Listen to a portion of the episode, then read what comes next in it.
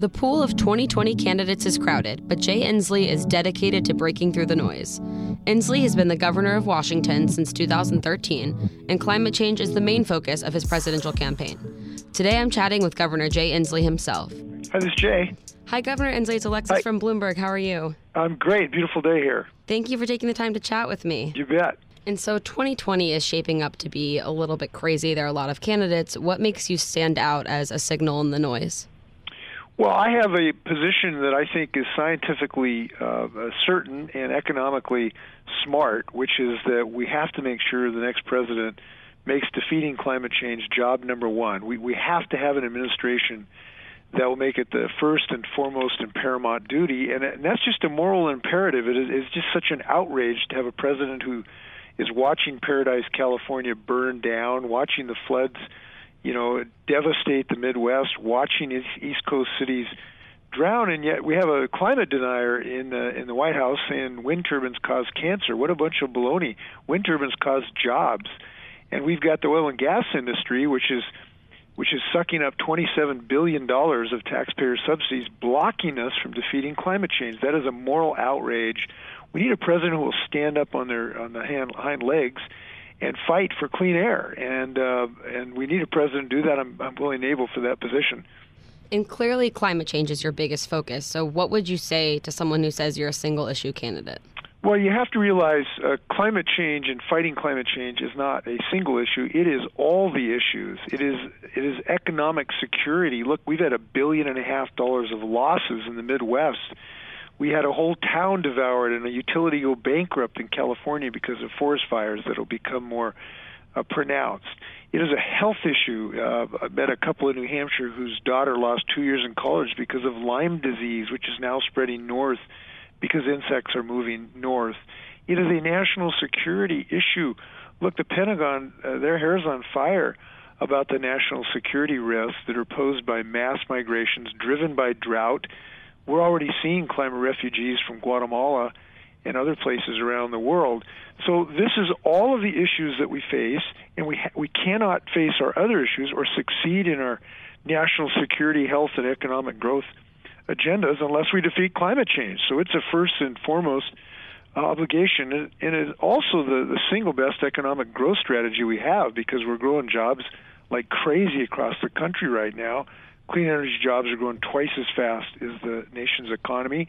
And these are jobs for carpenters and laborers and plumbers retrofitting houses. It's people in the auto industry building electric cars. It's people in the wind turbine industry. These are jobs for virtually every sector of the economy. So I, I think there's a good reason to have a president who will respond to the moral uh, responsibility we have to our grandchildren and the economic responsibility to grow our economy. And uh, it's high time we have that. This is our last chance. We do not have another chance at this. If we don't seize this in the next presidency, it'll be too late. That's a scientific certainty.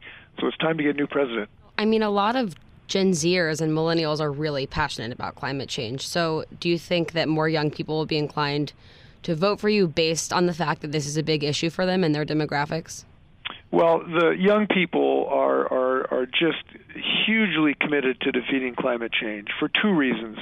Number one, they're the most scientifically literate uh, generation in American history. They understand science. Uh, and number two, they're the ones that are going to be living with this and, and the profound consequences in their lives. They realize. I, I was at Dartmouth talking to students uh, about a month ago, and I talked to a young woman who said she had had two conversations the previous couple days with her colleagues, young women who said they were seriously thinking whether it was the right thing to bring a child into a world that would be so degraded and damaged by climate change. And when you hear people say that, it's just heart wrenching. We have to do better uh, for the generation who will come behind us. It is a familiar moral responsibility, and it's frankly the reason I got into this race because I want to be able to look at my grandchildren on my last days and tell them that I did everything I possibly could to defeat climate change and give them a healthy world. And that's a fight worth having. So it's the reason I'm in this race. Yeah, and I think, you know, it's definitely interesting because there are people like 16 year old Greta Thunberg in Sweden who's made so many moves just by being outspoken about climate change. What are your thoughts on her and the impact that she's had on young people? Well, it's so uh, it's so heartening to see young people leading the charge. I marched I marched with thousands of young young folks in New York on the climate strike day when people were willing to take their beliefs to the streets, and that is inspiring people. I we we marched with thousands of young people past Trump Tower, and you you see these young people holding up signs saying, "There is no Planet B," and "Donald, let us breathe." Uh, you can't say no to that. You you have to be inspired by it. I am, and I welcome what I consider youthful reinforcements because I've been fighting this battle for a couple decades now. I co-authored a book on it in 2007. I've led the uh, U.S. Climate Alliance. We now have 23 states who are banded together. Now we need a president to show leadership that this nation needs. Look, we're optimists in this country. This is this is a can-do country, and we need to have a can-do president to get this job done. So I look forward to those young folks uh, running our government. So, how are you planning on making the economy carbon free? I know that's something that you want to work on. Well, we're making huge strides in the last few days in Washington state. We've passed some really groundbreaking legislation, actually first in the nation in a variety of ways. We've passed legislation that will give Washingtonians a uh, guarantee of having 100% fossil fuel electricity in the decades to come and shuts down our, our last coal fired plant in 2025 has some groundbreaking 100% requirements to embed the social cost of carbon and to provide environmental justice both for affected communities to make sure we have family wage jobs and no one's left behind. So that is a major achievement. We also had first in the nation uh, a most productive energy efficiency building commercial building standards we passed, which importantly for the first time we think in the nation's history requires work to retrofit existing buildings and provide assistance to owners to get that job done.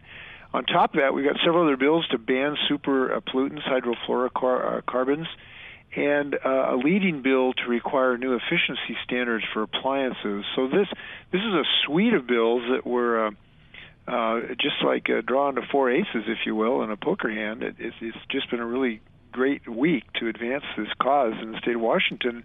And the great exhibit, we're, you know, we're sort of a template for clean energy here because uh, we have the best economy in the nation, best GDP growth, best wage growth, not despite we believe in clean energy, but because we believe in clean energy in the state of Washington. So that's good news from the state of Washington.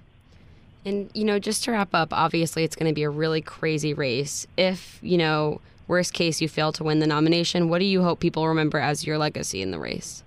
Well, I don't think about this in terms of, of, of sort of political legacies. I think of this from a personal standpoint of my three grandchildren and everybody's children and grandchildren out there, and nieces and nephews and neighbors' kids.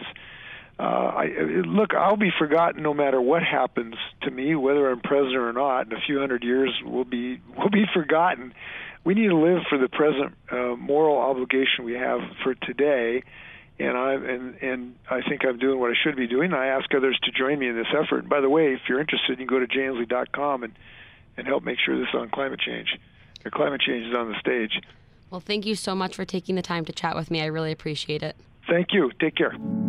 That's the TicToc for today. Thanks for listening, and if you like listening to us, please head over to iTunes and write a review to let us know what you think.